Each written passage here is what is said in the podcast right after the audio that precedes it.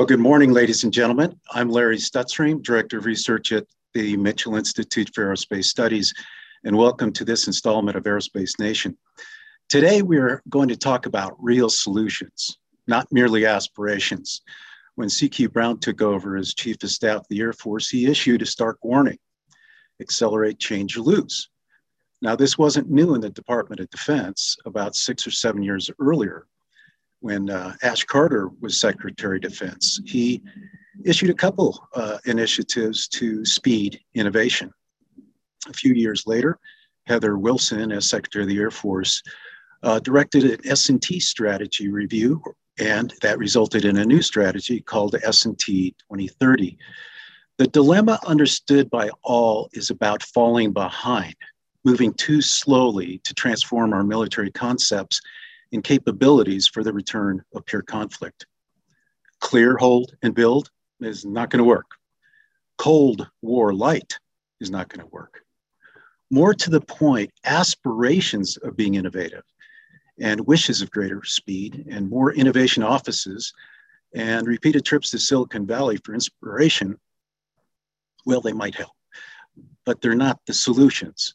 What's needed is rolling up the sleeves and doing the sweat work. It's the big lift that's required to break out of current modes that turn science and technology into warfighting capability. And that's what we're here today to discuss. The Air Force Research Labs WarTech initiative. It's doing exactly what's needed. Our guest today and his team are accelerating innovation and importantly, restoring a powerful partnership between the technologist and the warfighter. WarTech channels the lab's resources and its incredibly dedicated and talented workforce against challenges that advance the Air Force and Space Force to a future force design designed to check peer adversaries. This is not technological uh, adventurism. Uh, it's not another innovation experiment that wastes time and money. It's about gaining big leap capabilities needed to on ramp to the future force design of the Department of the Air Force. And it uses that synergy that comes with bringing the warfighter and the technologists together. It involves breaking out of the career and staffing stovepipes and operating with the same sense of urgency that guardians and airmen do in conflict. So, to learn more about transformational capabilities in the WarTech process, I am pleased to be joined by Mr. Chris Ristich. He's the Director, Air Force Strategic Development Planning and Experimentation Office and the Transformational Capabilities Office at the Air Force Research Laboratory.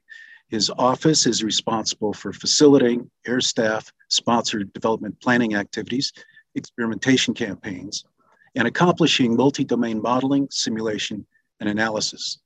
And implements the transformational component of the Air Force Science and Technology Strategy.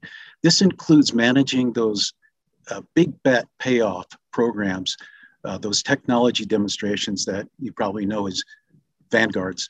And WarTech, of course, the WarTech process also falls under his purview. So, Chris, welcome to Aerospace Nation uh, from Wright Patterson Air Force Base in Ohio. How's the weather? Uh, not not very good today, unfortunately. Uh, pretty rainy and chilly outside. I can imagine. Well, thanks for joining us today, and I'd like to give you a few minutes up front to offer some of your thoughts. Over to you, Chris. Thanks. Um, yeah, as you indicated, uh, you know, a, a, convergence of some incredible demand signals that we're facing today. Um, you know, never a, a more challenging um, uh, uh, objectives for us to achieve than, than we've been given.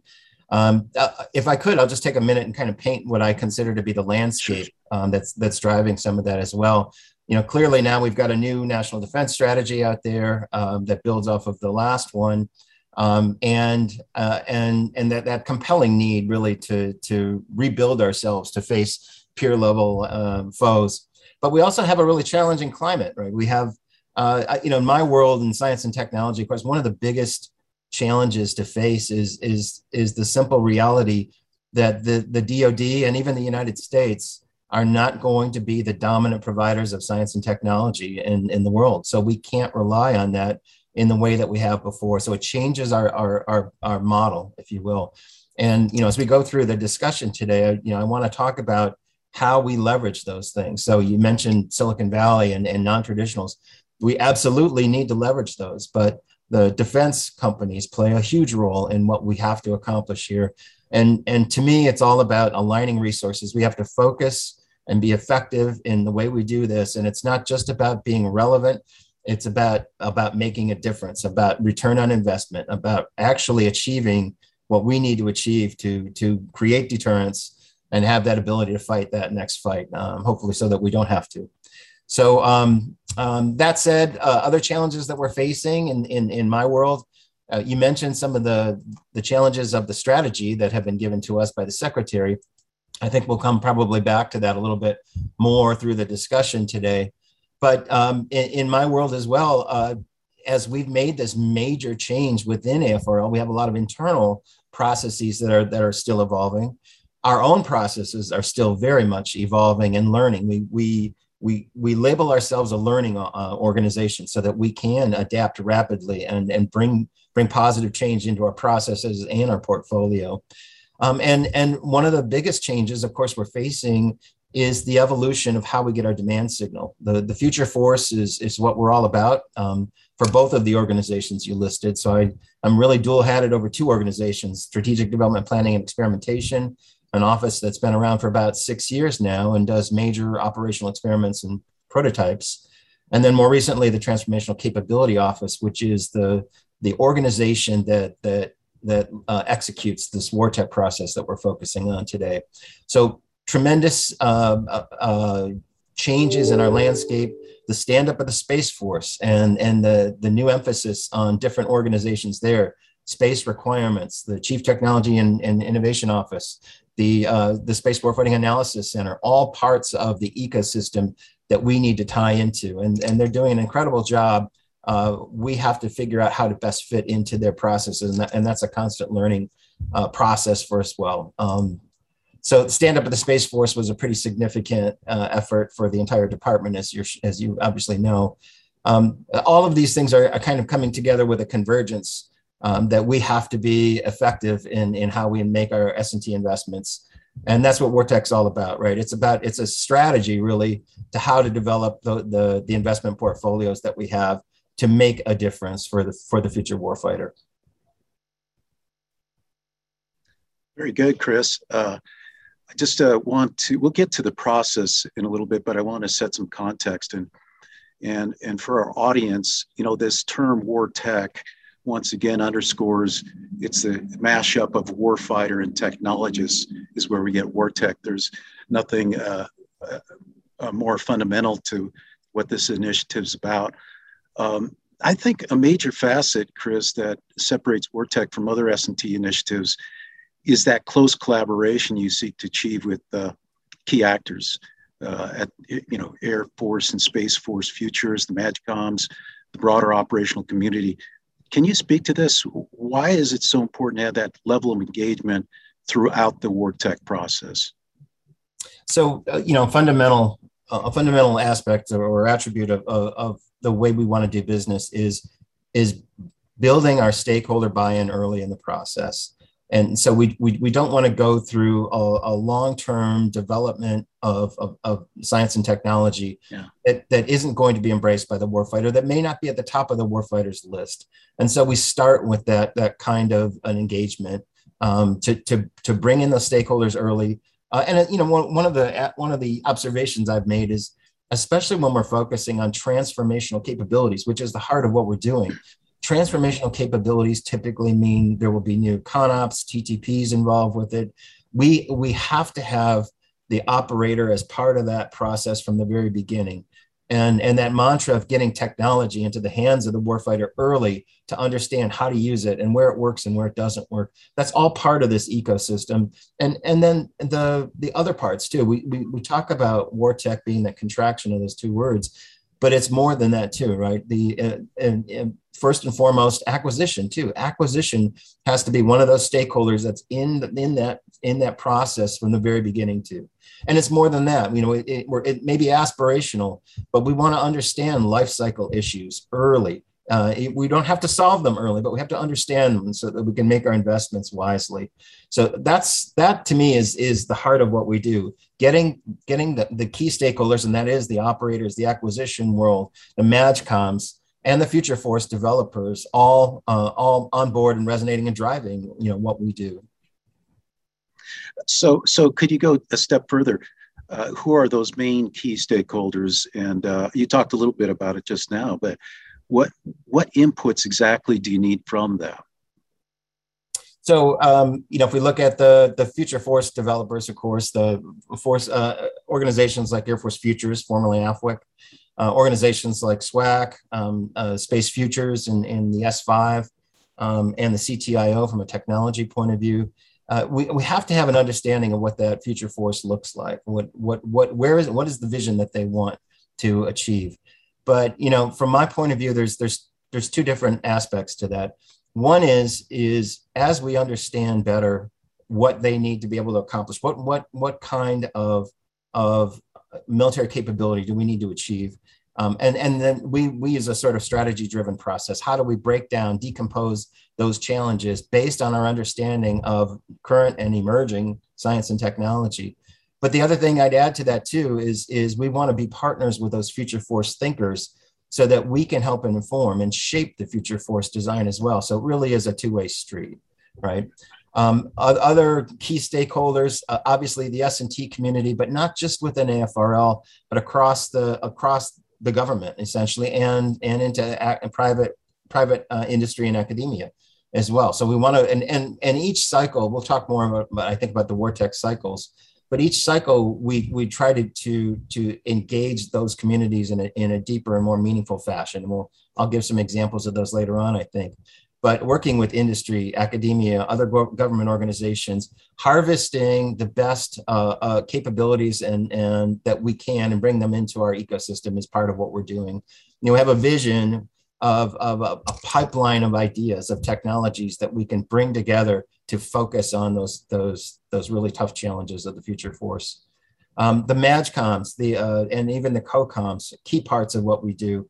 Uh, having the future force developers as part of our team is key, but we also have to have uh, have uh, people who are current in operations and tactics and can help shape. And that's been a, a, a huge positive impact uh, on our programs. And and then beyond that, even think joint service, think coalition partners and we've had we've had some examples of both of those already in our WarTech process. We want to be able to expand that uh, over time and make that even more comprehensive. Yeah, it, it, it's great, Chris. Uh, uh we uh, have looked at this, uh, you know, the whole speeding up innovation, and it's interesting with that. Maybe about 20 to 30 years ago, we had a much closer relationship between the technologist and the warfighter, and for a lot of uh, understandable reasons and some stovepiping and so forth, uh, that somewhat fell apart. So it's a wonderful thing to see you bring that back together as almost a uh, pathfinder for the greater uh, S&T community. And in, in, particular, you know, Air Force Futures is still maturing, as you know. Uh, that, that was a, a, major change in how the Air Force was doing business. And, uh, and they're working hard, but they're still maturing. And they own that future force design. So, do you see that relationship between you and Air Force Futures changing or maturing itself or becoming more integrated in the future? Yeah, I think it's it's constantly um, evolving as as Air Force Futures is constantly evolving and as we are constantly evolving. So absolutely. But if I could take a step back for a moment, you, you brought up a really important point.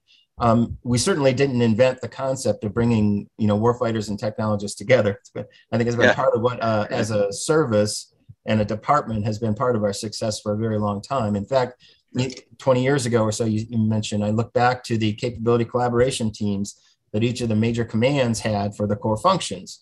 And those processes did work. They didn't allow us to, to optimize globally uh, and, and necessarily transform ourselves, but we had some really good uh, partnerships there and we, we understood where the, the major commands shortfalls were and we could drive science and technology solutions. This is bringing it to a new level where we where we're really looking at system of systems multi-domain holistically. And that challenge is is is even more difficult uh, obviously.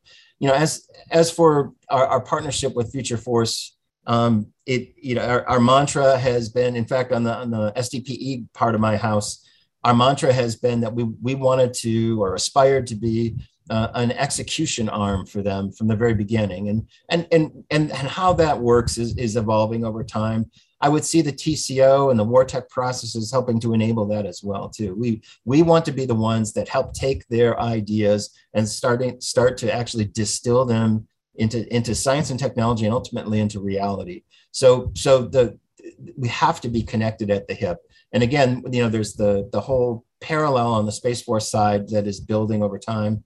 Um, and we're working out, reaching out, working with that part of the community. Frankly, on the space side, you know, we, we rely heavily on our partners in the Space Vehicles uh, Directorate of, of Air Force Research Lab, but also working to build bridges directly with those other organizations as well. So we have um, I, I think our, our, DNA is sort of wired to be, you know, driven by these kinds of uh, the, the future force leaning organizations of the department.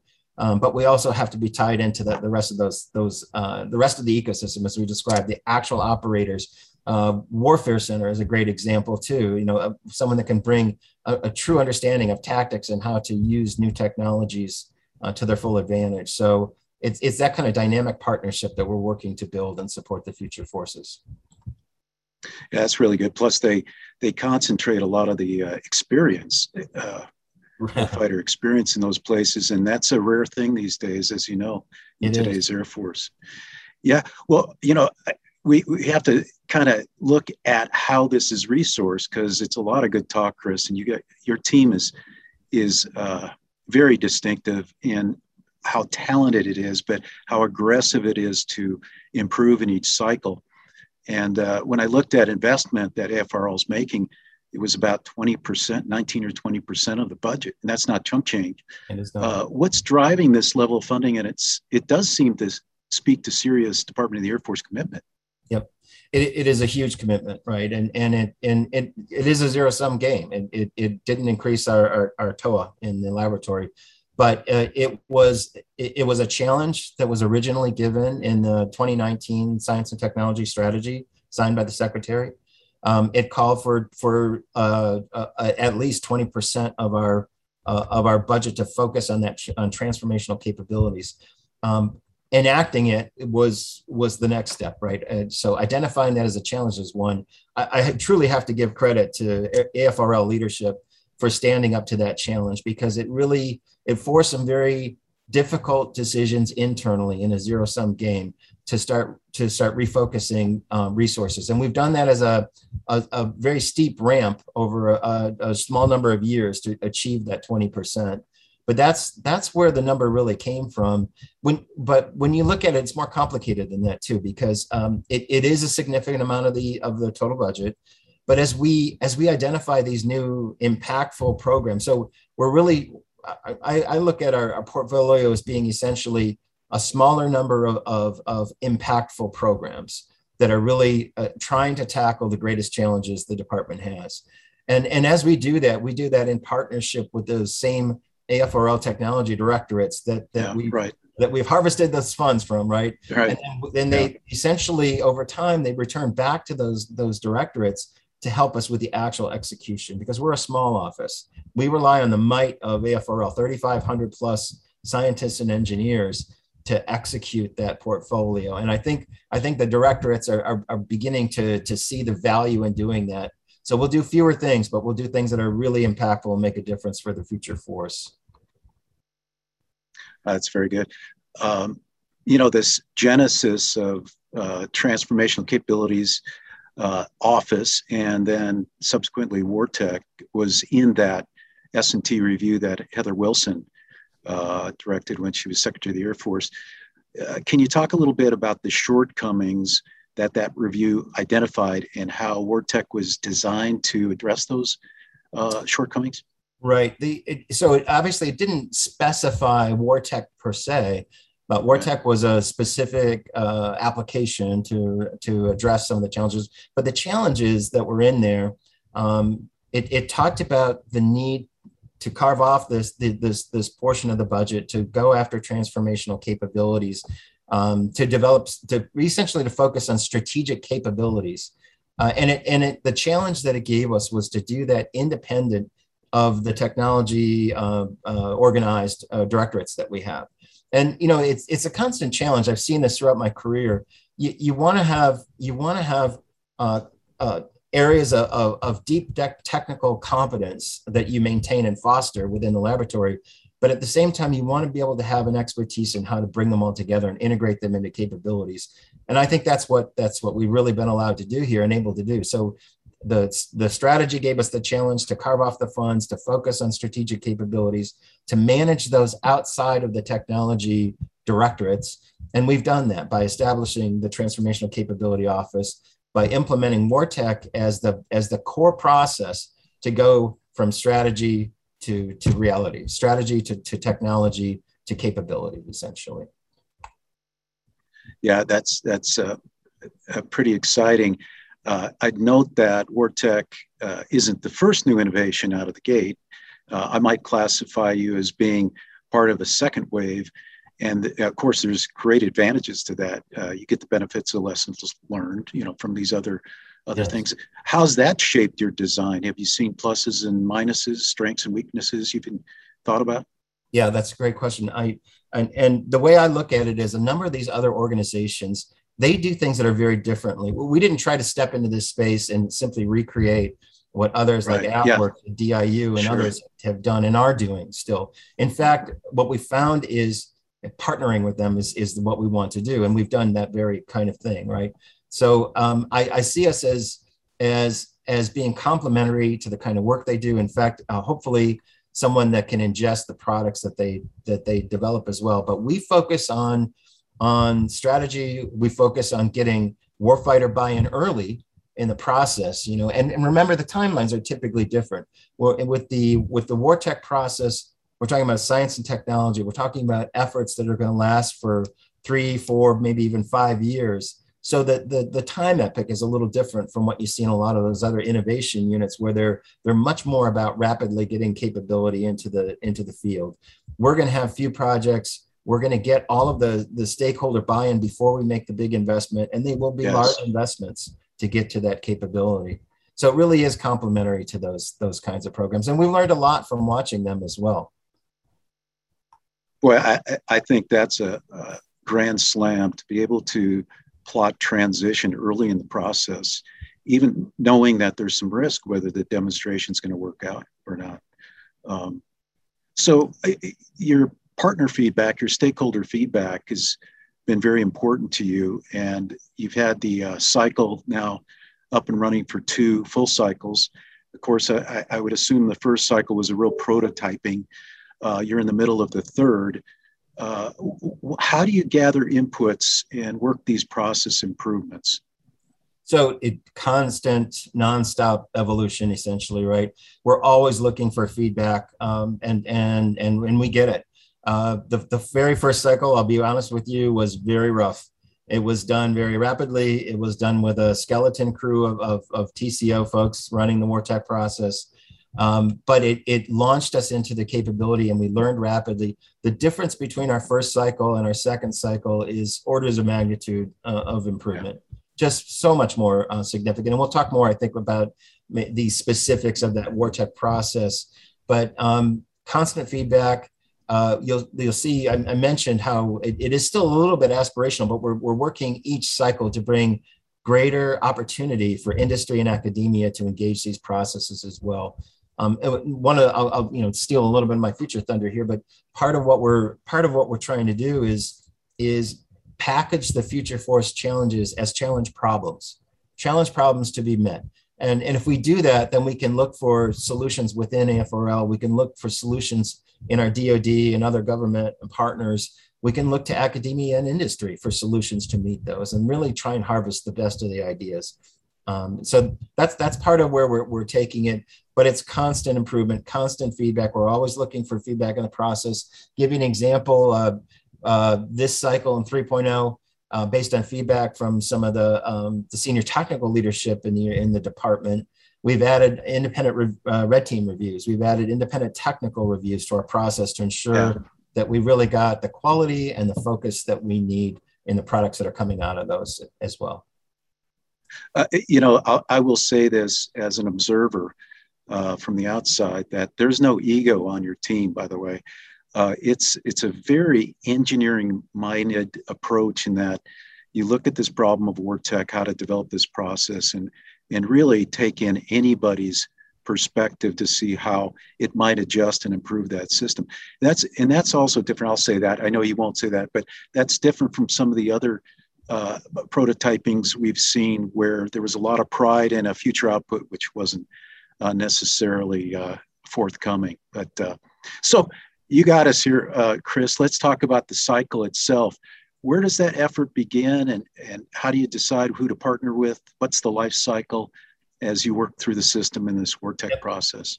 Yeah, and a comment about you know your, your previous comment. Part of our mantra since the stand up of SDPE and then and then as we stood up the TCO and the WarTech process has been to be te- technology agnostic but yeah. but technology savvy as I like to say we want to be experts in manipulating technology but we don't have a not invented here because we don't invent anything here right? We're, we're harvesting the best of the best from across the department from across government from across academia and industry. And and I'll tell you honestly as a side note um, when I stepped into this job and had that opportunity, think about it, before that, throughout for several decades, I won't be specific here, of working in the laboratory, my job was always to was, was always to focus on a very specific technology area and and create expert create create excellence out of that that technology. But now we have uh, now we're problem centric, right? We're capability focused and problem centric, and that's a really exciting place to be and it's kind of hard to want to go do anything else once you've been doing something like this. So yeah. it's pretty exciting. And you're right, humility imagine. is part of that. We we, we have plenty yeah. to be you know humble about uh, because we've had some we've had some falls along the way, but we've learned and we've done better. And I, again, I'm I'm proud of the team for what they've accomplished, and and they are they're they're we we competitively filled this team with with some incredible uh, team members. Now back to your question. So so what does the WarTech process actually look like? Um, the very first part, and actually this was this by the way was was an improvement made after the first cycle. After the first cycle, we realized we really had to start by scoping scoping uh, the challenges um, um, uh, well, and and part of that scoping process was was to look across both our current investment portfolio, look across the demand signal we're getting from the future force, and establish priority areas, areas that we're going to start and focus on. And so we worked, we, we created a process within WarTech where we engage we engage uh, th- those future force planners, um, operators from across MAJCOMs, COCOMs, field commands, and so forth, and we converge on on specific challenges within the future force that have been identified by the future force developers. Um, and the outcome of those scoping workshops, as we as we refine it, is are those challenge problems that I talked about.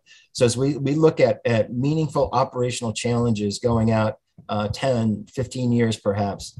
Um, what, how do we quantify what we want to accomplish to be able to meet those operational challenges? That's the vision, and we're getting better and better at that. And again, as we as we better define that process, we'll be able to go to more directly to industry, academia, and our other developing partners to help look for specific solutions to meet those operational challenges. So that's the first step. How do we scope it? Which is all about strategy. It's all about priority and that's that's that's part of the the payoff here right is we don't want things that are just relevant. We want things that are critical. What, what are the most critical things that we can work on so we can be the most relevant? Then the, we go through you know we call it an ideation and curation phase. So well, uh, once you've established the challenge problem how do you how do you resolve it? What what kinds of concepts can you develop? Technology enabled concepts that can meet those challenges and again as we even as we build that, those ideations that that's still with the operator. It's not just technologists. Uh, and it's looking at a, an early exploration of what would the ConOps be to fuel that kind of a concept. And so as those as those um, proposals they, they do turn into pro- proposals. We go from challenge problems ultimately to uh, less than half a dozen typically proposals uh, to meet individual challenge problems throughout that cycle um, that cycle then goes through, as I mentioned now, uh, independent technical review, independent red team uh, a, a review and, and recommendations. And ultimately, we, we bring this, we bring these proposals to a group we call the, an executive committee, an, an ExCom, uh, that represents acquisition, both uh, air and space, represents requirements on both air and space side, and rep- represents the TEO, our commander, General Pringle. That group then establishes the priorities for funding. So once again, we take ourselves out of the loop. We will queue up decisions to be made based on analysis uh, and priority. But, but we, in order to build that stakeholder buy-in, we use that XCOM to help us focus those major investments. That's how we work to stay relevant. That's how we work to make these the, the most critical things to, to go and work on. And, and lots of things happen at that time, by the way. Not everything leaps into becoming one of these major Vanguard programs. Um, we're launching efforts at, at other areas below that. So we're launching something we call significant six three investments. So six three advanced technology development that isn't quite ready, doesn't maybe have that stakeholder buy-in yet fully to, to commit to Vanguard, but is significant. And, and we're also investing six two efforts as well. So if you look holistically across our portfolio of the two organizations I mentioned, in SDPE and TCO, we're synchronizing uh, budget activities from 6.4 to 6.3 to 6.2, uh, and even a little bit of 6.6 there in our development planning side. So um, the opportunity and the impact can be really great by aligning all those resources and focusing on the priorities of the department. Um, so that's kind of how the process overall flows. Uh, and right now it's an annual process. Uh, and so we have kind of a surge of development these, these proposals. We're working to make it uh, more of um, a year-round process, if you will, where we have uh, yes. strategic points and decisions during the year, yes, but but some concepts take longer to refine than others. Not every concept can be can be totally uh, well understood, defined, and get your stakeholder buy-in in, in six months, for example. Sometimes it takes longer but it doesn't mean it's it's not an incredibly important area to work on. So that's the nature. Is even again watching three cycles now. How do we start building up out of cycle concept development, opportunities and development, and so forth? So that's how it's all kind of coming together for Wartech for us. No, that's a fantastic explanation. You know, uh, about six months ago or, or, so, I had talked to uh, your Wartech team, and uh, what's what's clear, and once again, it's it's the maturing of Air Force futures, but the granularity of what the warfighter wants in terms of future concepts and then the derived requirements. You know, that's still being uh, uh, brought up to speed. Uh, there's a lot of training, there's a lot of skill sets that need to be restored, but it seems that that uh, perhaps ahead of the kickoff of the cycle, you know, a refresh on those priorities that come out of Air Force Futures might might kind of supercharge your cycle, even maybe even uh, cut it down a bit. That absolutely, completely agree. That would be really important to us. The the better we can understand the, the needs of the future force, the better we can focus these war tech activities and, and, and products. Yeah. yeah. So, so uh, real quick, what's the difference between how AFRL is handling uh, choosing an initiative within WarTech, vice how it would uh, traditionally be done at AFRL? Yep. And, you know, you mentioned that, that a while back we had had probably a stronger direct relationship between technologists and, and, and the MAJCOMs, the operators. Um, AFRL has been working over the past year and a half or so to, to rebuild that relationship and has established a new annual battle rhythm. And I guess the most important thing to realize is that these are not done in, in, in a vacuum, right? Our war tech process is done based on a knowledge of where AFRL investments are, where opportunities are, um, where gaps are you know where where where where can we address transformational capabilities that the the rest of the uh, laboratory is not yet uh, has not yet been able to focus on. And remember there's significant science and technology going on out there. We we took off 20% and, and helped to focus it on transformational capabilities but 80% is still building all of that discovery and technology development and maturation out there that is such a critical foundation for, for what we do.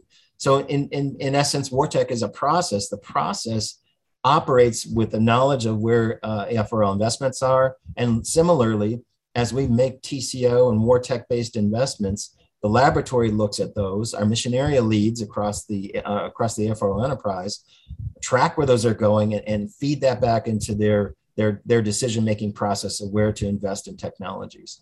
The other part, you know, what's exciting is um, TCO and Wartech tends to, to focus on on relatively short-term technology, mature technologies to get into yeah. the to transition sooner. But in the process, we find that we identify S&T opportunities that could make a huge difference. So things like, I'll know, throw out a couple, things like rotational detonation engine is one of the ones that we've identified, and we've identified far more than that. But um, so areas where, where the technology directorates in the core part of AFRL can know that, that investments in those areas are going to make a big difference. And that when they have developed those to a sufficient maturity, we can accelerate those into capabilities through the TCO in partnership with the rest of AFRL. So you've uh, talked about these partners uh, uh, uh earlier and uh, the value they bring. You've got Air Force Futures, MAJCOMs, you mentioned the operational units, even the Warfare Center. How, how, I noticed that you are not going up a stovepipe of staffing, across a stovepipe, and down to get, you are actually, this, this term stakeholder is about developing something that's more efficient, more of value. So, how do you gain their participation and how are you showing value back to them? Um, you know, uh, obviously different for each organization, but uh, what, what I found in in Air Force Futures, and I think we'll, we'll see some of the same things uh, in uh, on the space side of the house as well, is is a realization that what we bring to the table, we what we bring to the table is uh, a, an, I'll say an army of, of scientists and engineers um, that can that can create an entire leverage for them. So as as Air Force Futures wants to conduct um, uh, workshops to, to explore new technologies. They want to explore or, or, or have concept development uh, activities.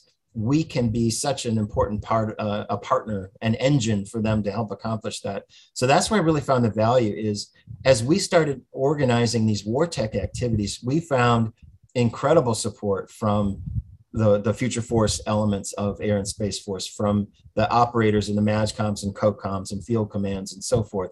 So it, it's resonating very strongly. We can we can create a framework that helps support their fundamental objectives.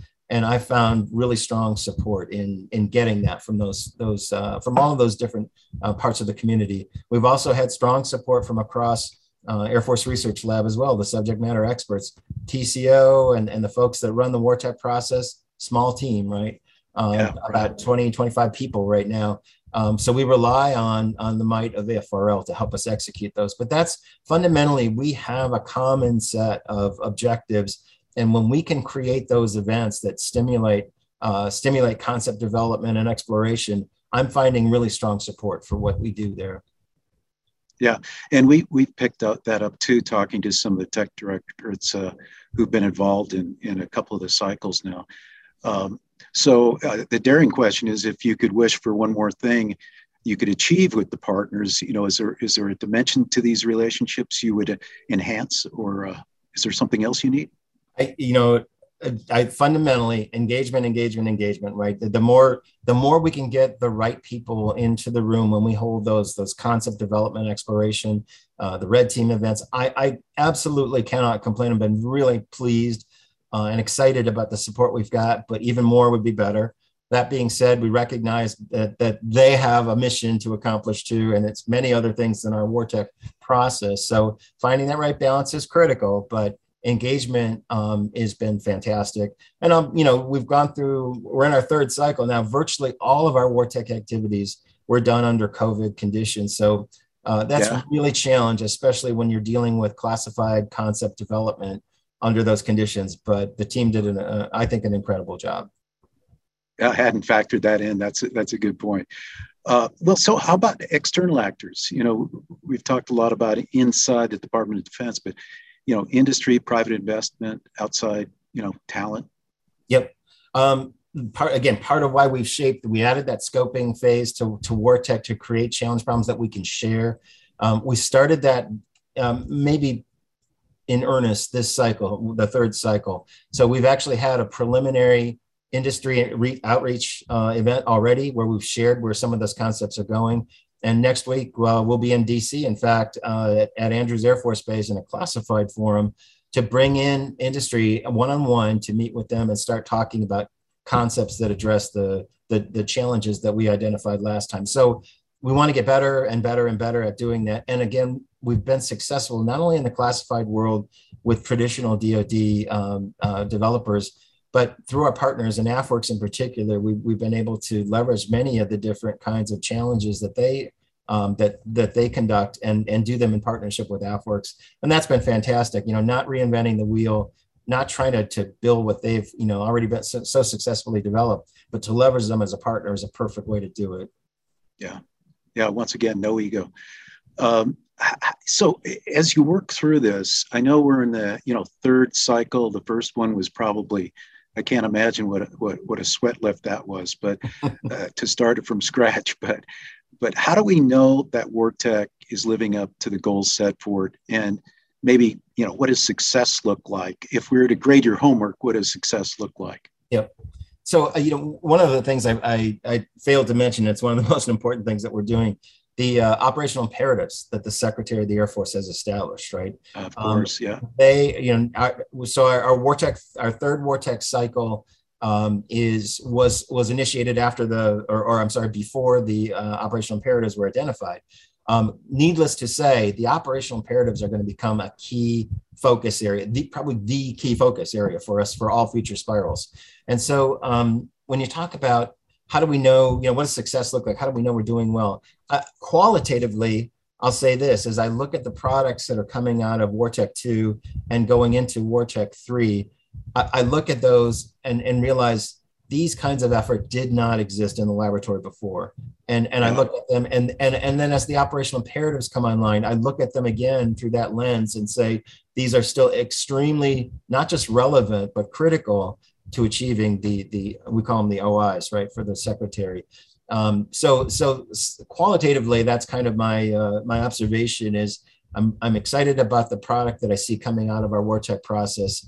We're we're using uh, the operational imperatives now are becoming even more specific uh, challenges for the future force. I think resonating with what has come out of Air and Space Future Force developers, they're creating some very specific uh, constructs that support uh, that will drive what we do and and again as i look at and map what we're doing into those i see really strong alignment. In fact you know, arguably uh, things like the operational imperative three and six that are looking at how we leverage um, unmanned systems unmanned te- uh, for, for teaming purposes those really are coming out of the success of the laboratory and, and, and in particular some of our vanguard programs. And all of our vanguard programs uh, are, are prominent inside of the uh, operational imperative. So uh, the, the final thing I think is is we want to do more than just subjective assessment of, of the portfolio. It's going to be about uh, we're working to develop actually quantitative measures of it and and things about. I look at it through the lens of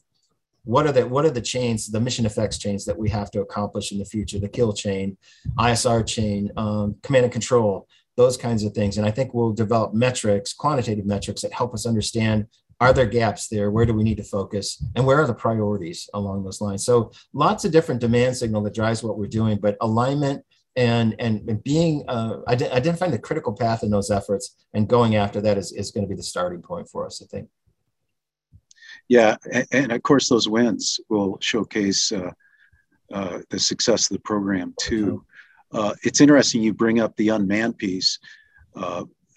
In many cases, the lab is leading in terms of uh, thought. Uh, that's still, you know, being uh, negotiated up at Air Force Futures and out at the MAJCOMs as to, hey, what's that flight plan and how do we develop trust? Our uh, fellow here at Mitchell, Heather Penney, has done some writing on this, and we've got some uh, in the future coming out. Look forward to that. It, it's uh, trying to help bring that that on ramp into better focus.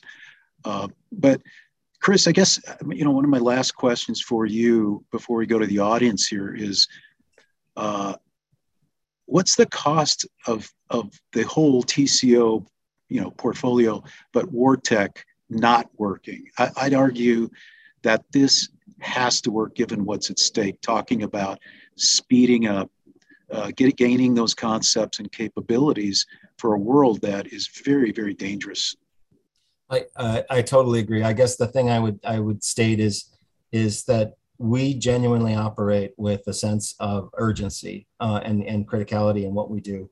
um, you know, Chief Brown's uh, accelerate, change or lose. That I mean, that's been part of our our DNA. I think before he even cited it, uh, or certainly in, in and around that time, because I think that's close to when we stood up the organization. But um, I I, abs- I totally agree with you. We we can lose the next war, absolutely. And and I am am doing everything I can in this organization. My team is to focus on on what it takes to win. And and not just not just interesting science projects but ones that are really critical to enabling that future force. So totally agree. This is this is accelerate change, change or lose time and and we're in it. Well I, am i'm just uh, once again fortunate to have uh, sat down and talked with some of your folks. They're some of the best i've met uh, not just in s&t but across the, the enterprise and uh, we certainly look forward to a follow-up down the road on the progress in 3.0 and then looking into 4.0 cycle. Yes. Uh, so thanks for the discussion, Chris. We're going to now open the session to questions from the audience who have been listening to our conversation. As a reminder to our listeners, uh, you can participate in the Q&A. Use the raise hand function on the uh, app. And when I call on you, don't forget to unmute. Uh, please state your name and affiliation before you ask your question uh, and we'll go to that right now. I've got some typed in questions. Um, this is this is uh, from an old friend of mine, uh, Mark Tapper. We flew F-16s together like in 1920. Um, he he asks, "Are you willing to expand the makeup of the XCOM?" Uh, evidently, he understands what the XCOM is made up of. You might want to address that. Let's see. Uh, are we are we willing to? So the way I, I, guess I would phrase that is that would be a job for the XCOM to decide. So you know they're yeah. they're the generally two star panel that is that is overseeing our activities, and and it really is an interesting model to separate those decisions and portfolio investments and allow an XCOM. I haven't I haven't seen anything like that in in our laboratory ecosystem. So um, I think I think the XCOM would always continue to look at how to um, uh, how they can also evolve over time that those decisions, uh, the stand up of the Space Force for, forced uh, a rethinking of that to some extent uh, already. Yeah. Yeah, there's there's kind of an echo of a corporate process where you get, you know, you don't have to have everybody voting on the XCOM uh, necessarily, but you can uh, garner kind of a broader uh, bench of support. we have, with the raised hand, Bob Ho. Go ahead. There we go. Thank you very much. First of all, I'm Bob Ho. I'm retired Air Force and have served uh, over the years on both sides of this fence, uh, flying, uh, then in requirements at the MAJCOM and then acquisition at the Air Force level. And I'm really pleased to see that we're continuing this, this initiative. Uh, particularly when you mentioned, Chris, you mentioned something that is near and dear to my heart that's establishing quantitative metrics okay, which is very difficult. At least it has been over the years. Uh, and one of the key parts of this, as you have said many times, both of you, the importance of early operator involvement. And we've tried that at least for the last 40 years that I've been uh, known about it. But the problem, and you mentioned resourcing things on this, uh, General Stutzriem, and that the resource is the people. And we were always torn because of the overtasking of individuals in the operational requirements world to, uh, you know, you're doing your job. People now are trying to figure out how to support operations over in the Ukraine.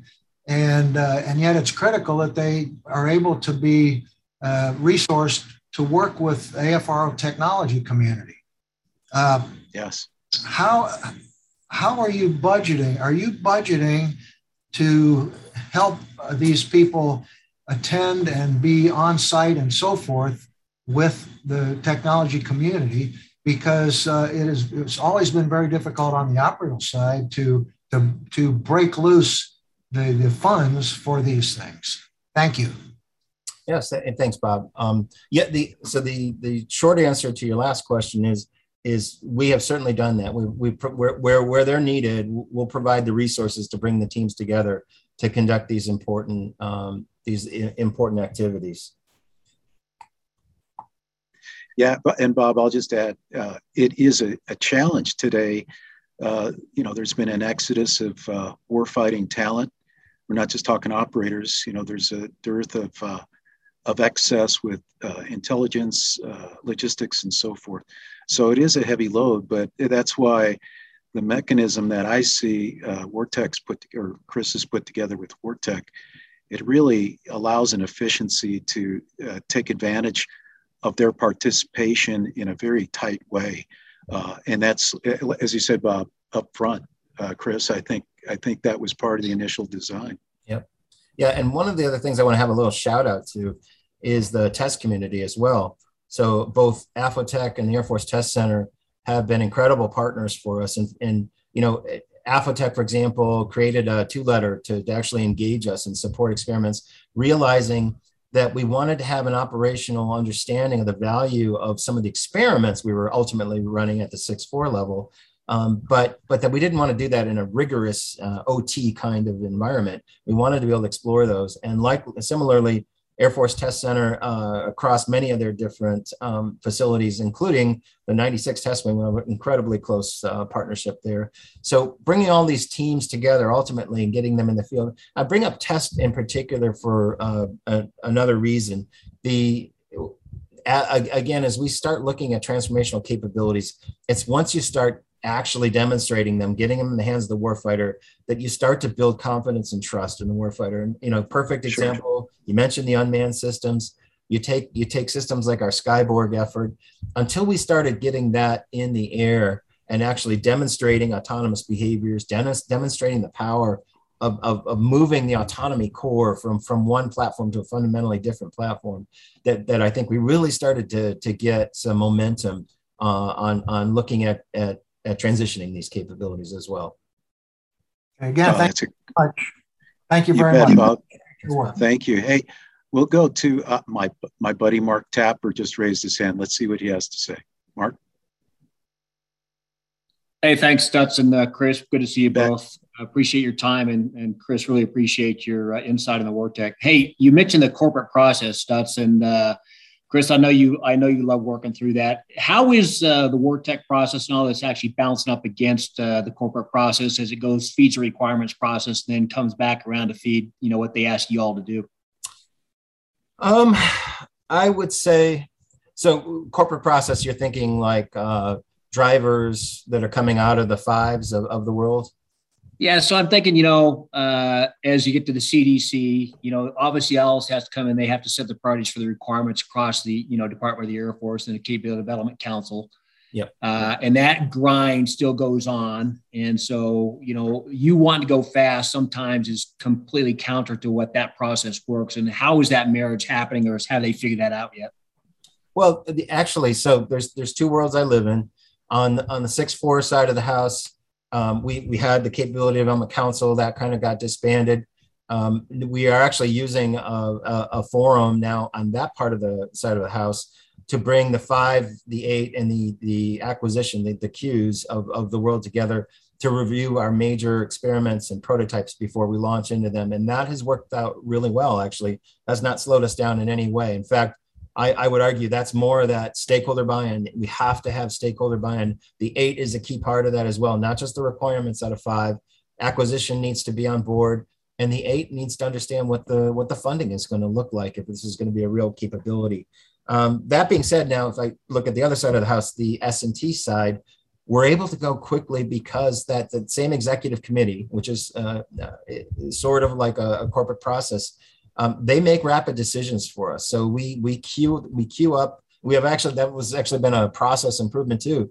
We've actually got to the point now where we're actually signing and document documenting the uh, decisions made at the time of the meeting when we meet with that XCOM to, to make some pretty significant investments in science and technology. So it's not slowing us down now. Um, in fact, I, I, don't anticipate it being a problem. I, and I think as we get to WarTech to be more of a continuous process in some capacity, um, that'll be another test for it. But I think I think it's actually going to help us increase our agility over time. Uh, great to hear. Thank you very much. Hey, thanks, Tap. Uh, we have a question here, Chris. Uh, a couple of them. Let me just generalize them. The balance of unclassified discussion in WarTech and classified, uh, how you ensure that what's in the SAP realm is visible, I guess, on your, your tech scans. Can you address some of that?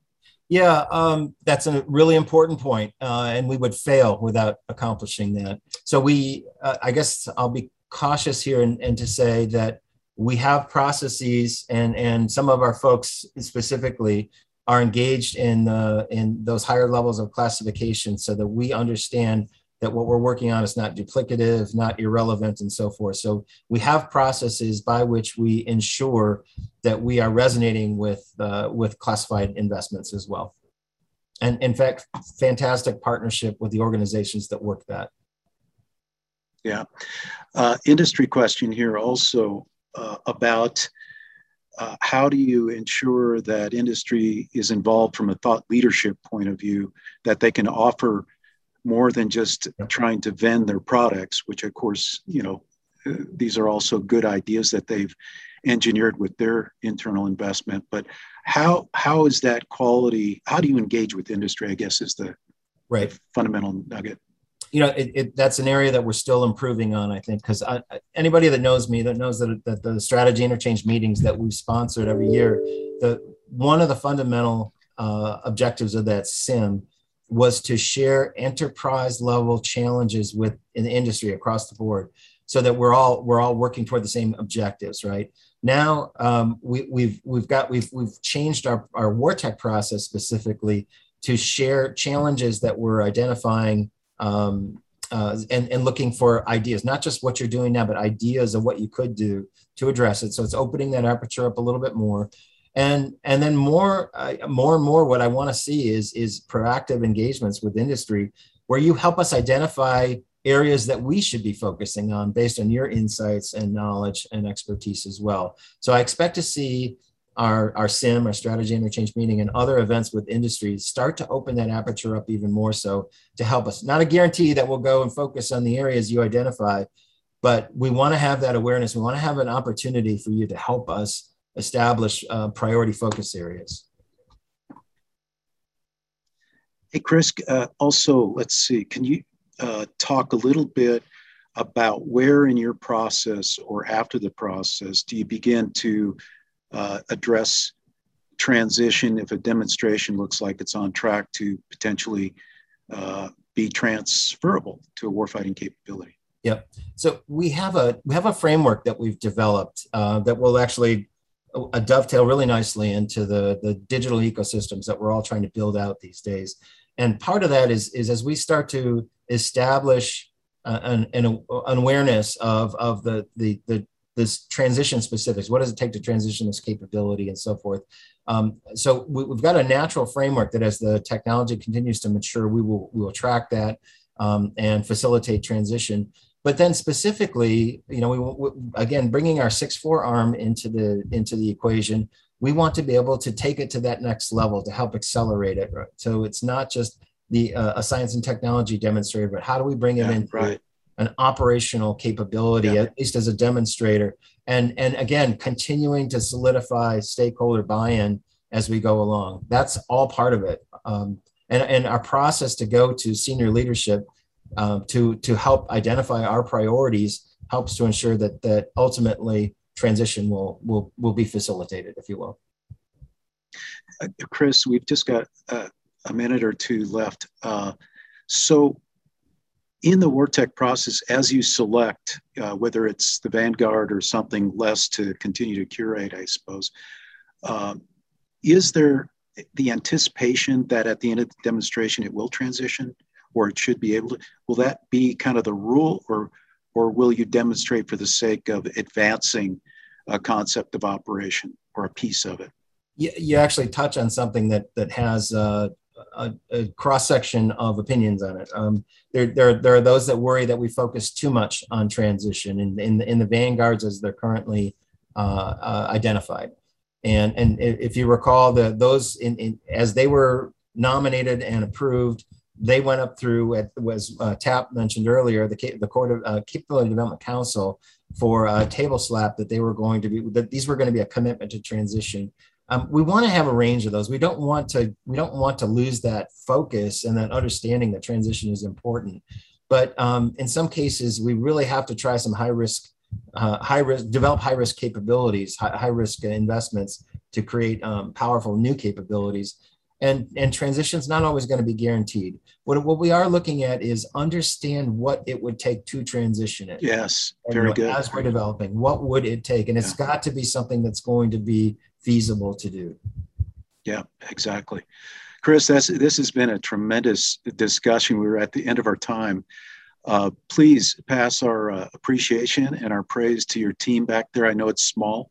I know you've been working them hard. You're the right guy to lead this, Chris. And uh, if we can help you here at Mitchell Institute down the road, let us know. Thank you so much. I really appreciate the opportunity.